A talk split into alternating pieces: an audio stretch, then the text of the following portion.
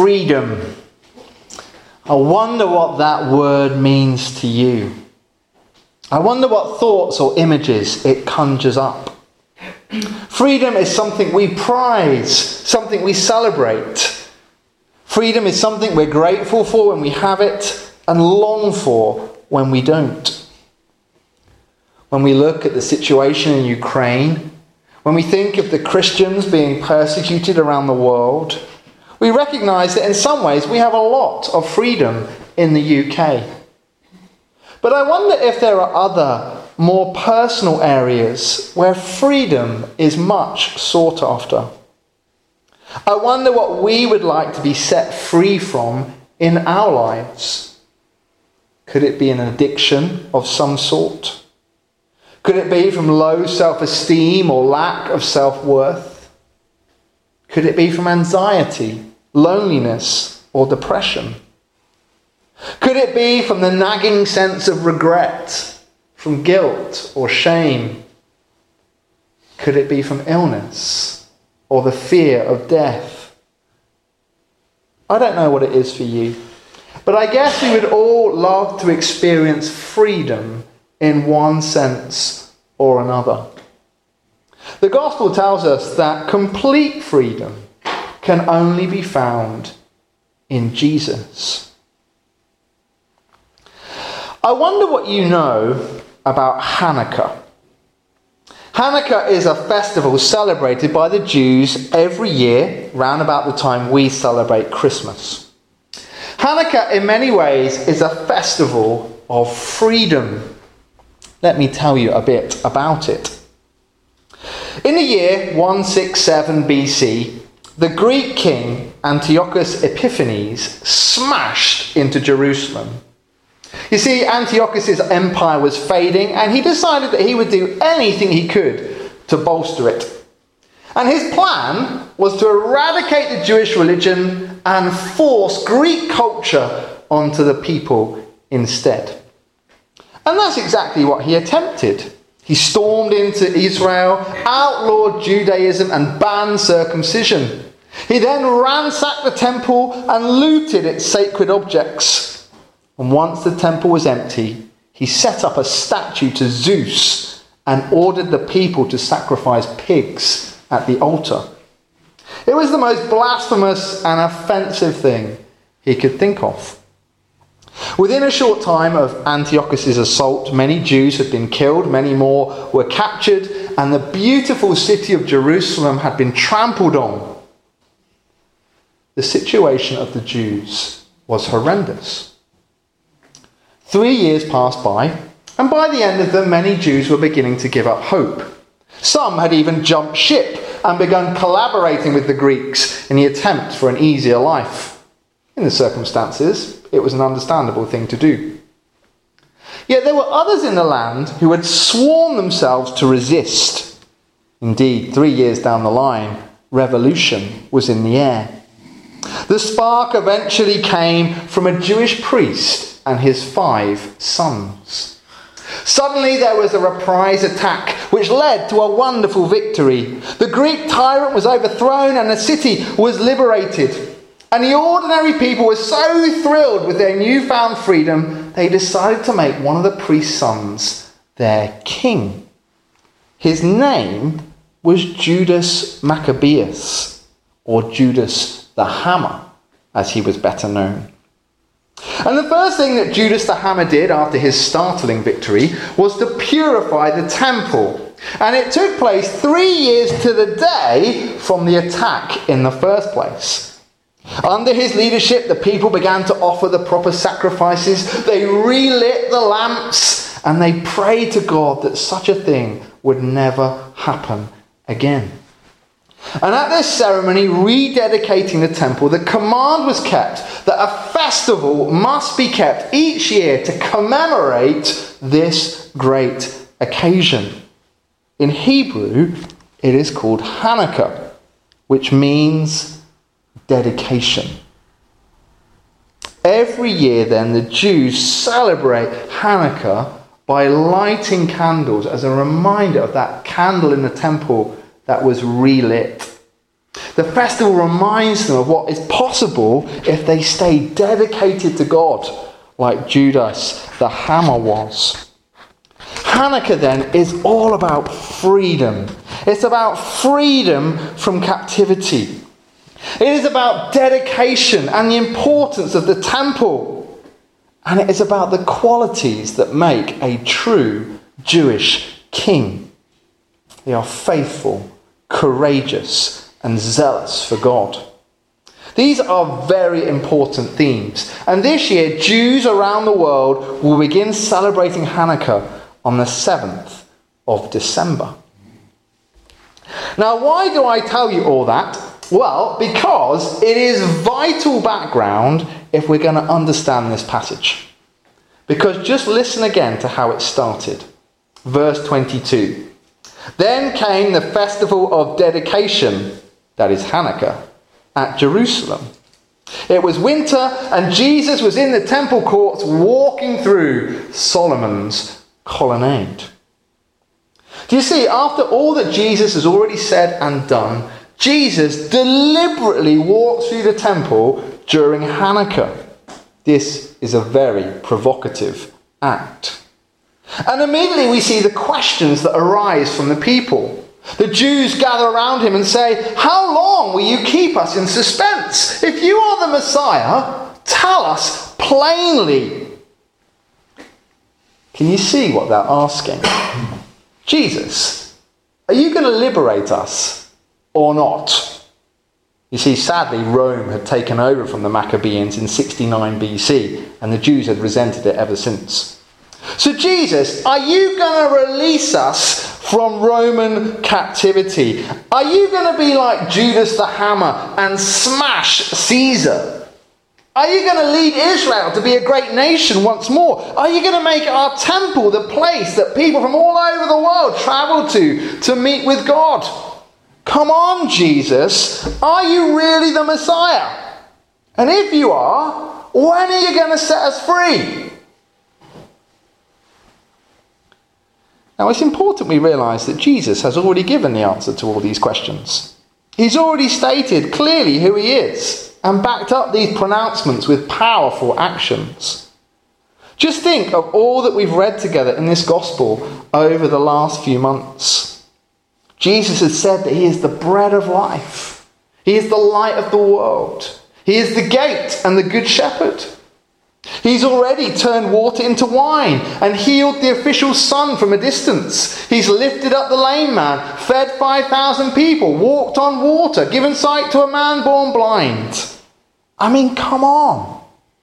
How much more evidence do the Jewish leaders need that Jesus really is the Messiah, God's anointed king, the one they've been waiting for. But the sad reality was that the Jewish leaders had still not yet believed. And it was becoming increasingly clear that there was one big reason as to why not. Jesus was not the type of Messiah they expected or wanted. Think about it. Jesus has been traveling through the land for some time now. On no occasion has he battled the Roman army. Instead, he challenged the Jewish leaders. At no point had he waved the nationalistic flag. Instead, he spent his time welcoming foreigners, like the Samaritan woman. Never had he been seen to promote religious zeal. In fact, quite the opposite. When the woman caught in adultery was brought to him, he absolved her on the very day that the Jews were celebrating Hanukkah, the comparison could not be any starker. Jesus was not like Judas the hammer. There was nothing very hammer like about him. And this was cause for great disappointment and increasing resentment among the crowd. And this is the whirlwind of emotions that are swirling around as our passage begins. It's now up to Jesus to respond to their questions. Let's listen to what he said.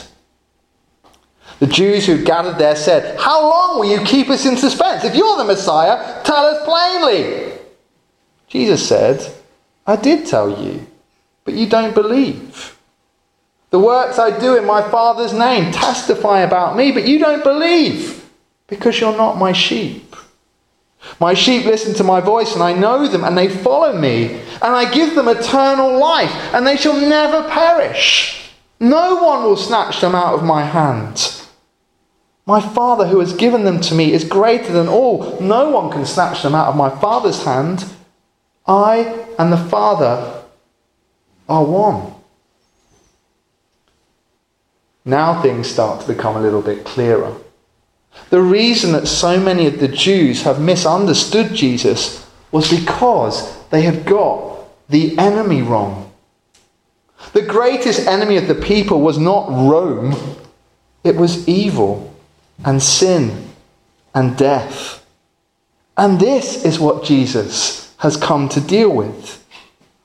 Jesus explains this by returning to his analogy about the Good Shepherd. Do you remember in our last uh, sermon, we talked about how the shepherd in Israel was a metaphor for the king.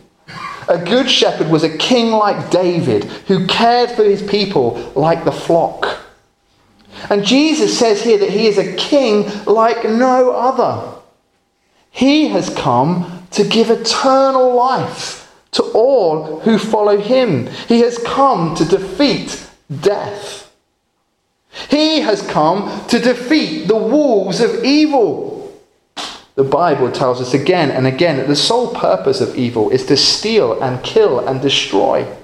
Well, here Jesus says that when under his care, nothing will be able to snatch the people from God's hand. This is real liberation. And this is only possible through this one king. The king who would lay down his life for the people rather than fight a war. An act of devotion even beyond that of Judas the hammer. This was the complete freedom that he and his father were working on together. Not freedom from Rome, but freedom from sin and evil and death. Because you see, when you deal with those, you subsequently free the people from all the other types of imprisonment. You free them from guilt, and you free them from anxiety, and you free them from low self worth because they know they are loved and have an eternal destiny with God. Jesus is a liberator on a scale far greater than that of Judas. He has smashed the greatest enemies of the human race, and as a result, he invites us to follow him. But by the time we reach verse 31, there is no doubt that the Jewish leaders understand exactly what Jesus is saying. On the day that Hanukkah is being celebrated, there's no ambiguity here. Jesus' claims to be the good shepherd, the good king, a king beyond that of Judas the hammer, are hugely controversial. This is political dynamite and very dangerous. So the next thing we see is the crowd picking up rocks, ready to stone him to death. But despite the rocks that are about to come hurtling his way, Jesus calmly questions his attackers once more. Jesus said to them, I've shown you many good works from my Father. For which of these do you stone me? We are not stoning you for any good work, they replied, but for blasphemy. Because you, a mere man, claim to be God. You see, far beyond Jesus' claim to be a great king, a king who'd come to defeat evil and death, were those final words that he'd said in his statement. He had said that he and the Father are one. When Jesus says that, he seems to be uttering blasphemy in the deepest way. Jesus has claimed to be God, and that was worthy of death. Well, of course, if the claim wasn't true. And Jesus is now going to argue again that it is. now, the next bit of our passage is complicated. There is no getting away from it. We're going to have to think about this, and I'm going to try and explain it as simply as I can. To understand what Jesus says next, we need to know a very particular chapter of the Old Testament. And the chapter we need is Psalm 82.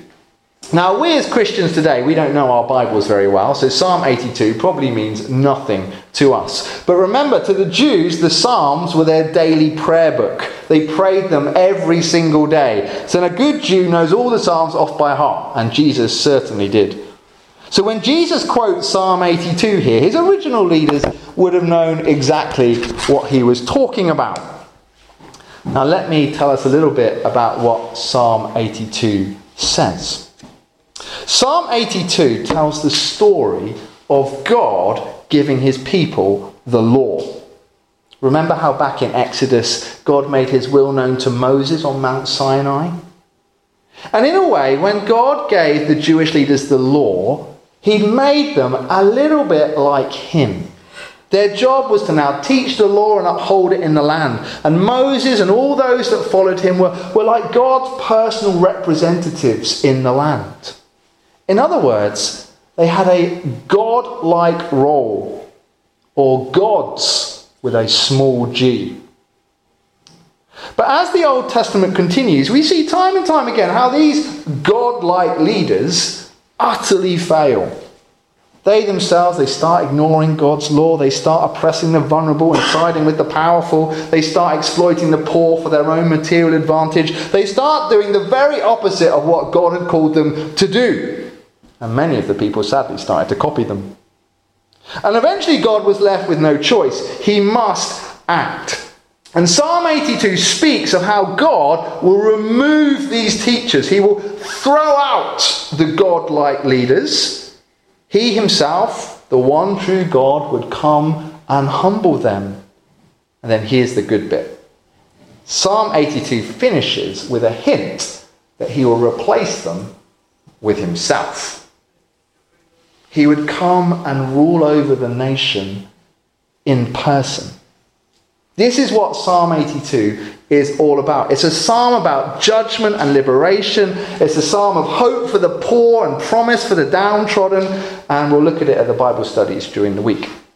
But now let's get back to John 10. Jesus has just claimed to be God.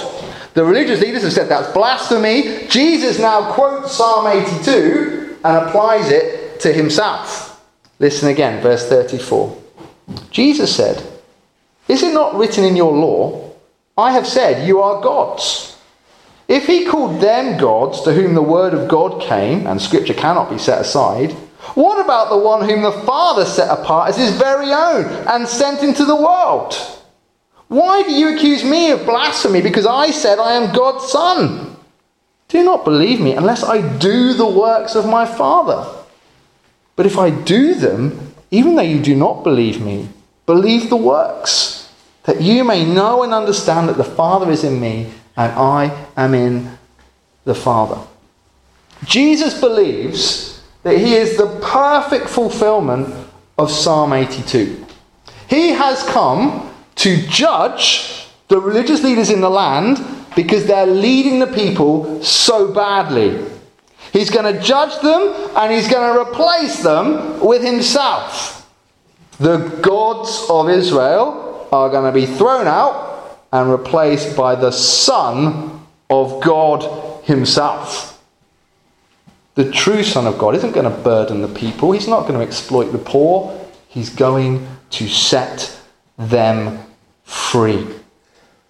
And how will the people know that this is true? Because they will see with their own eyes what Jesus will do. Unlike the arrogant religious leaders, Jesus is going to keep every single word of God's law. He's going to fulfill all of its intentions. And as no human being in the history of time has ever managed to keep all of God's law, this is going to set him apart as God's Son.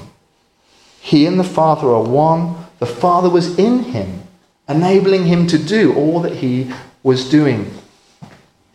And Jesus finishes by pointing out that he and the Father are united in setting people free.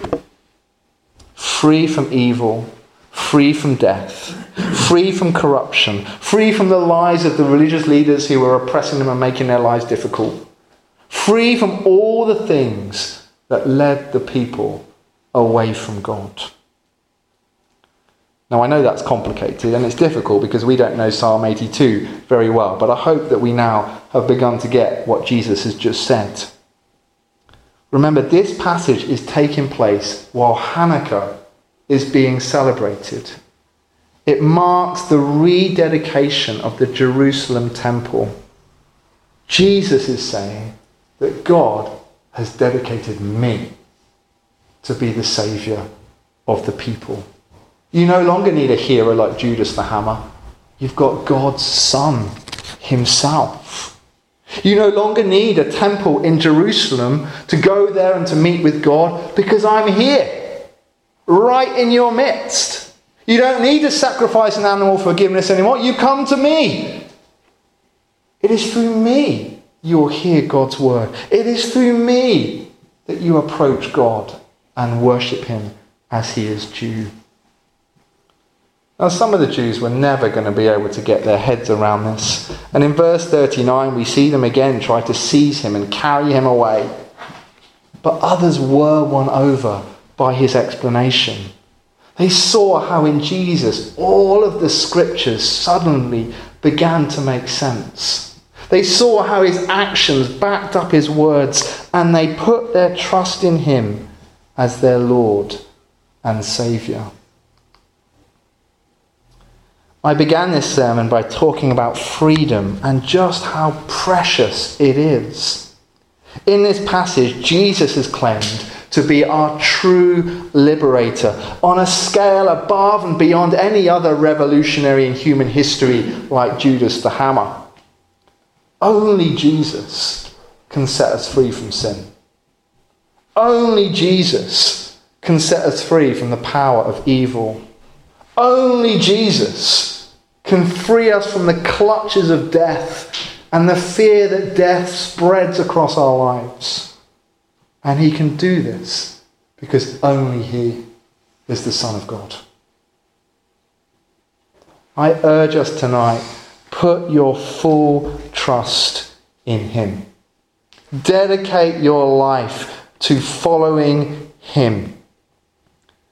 This is a hard road at times, but it will be worthwhile. Because Jesus said, My sheep listen to my voice. I know them and they follow me, and I give them eternal life. They shall never perish. No one will snatch them out of my hand. May that promise bring freedom to all our anxieties tonight.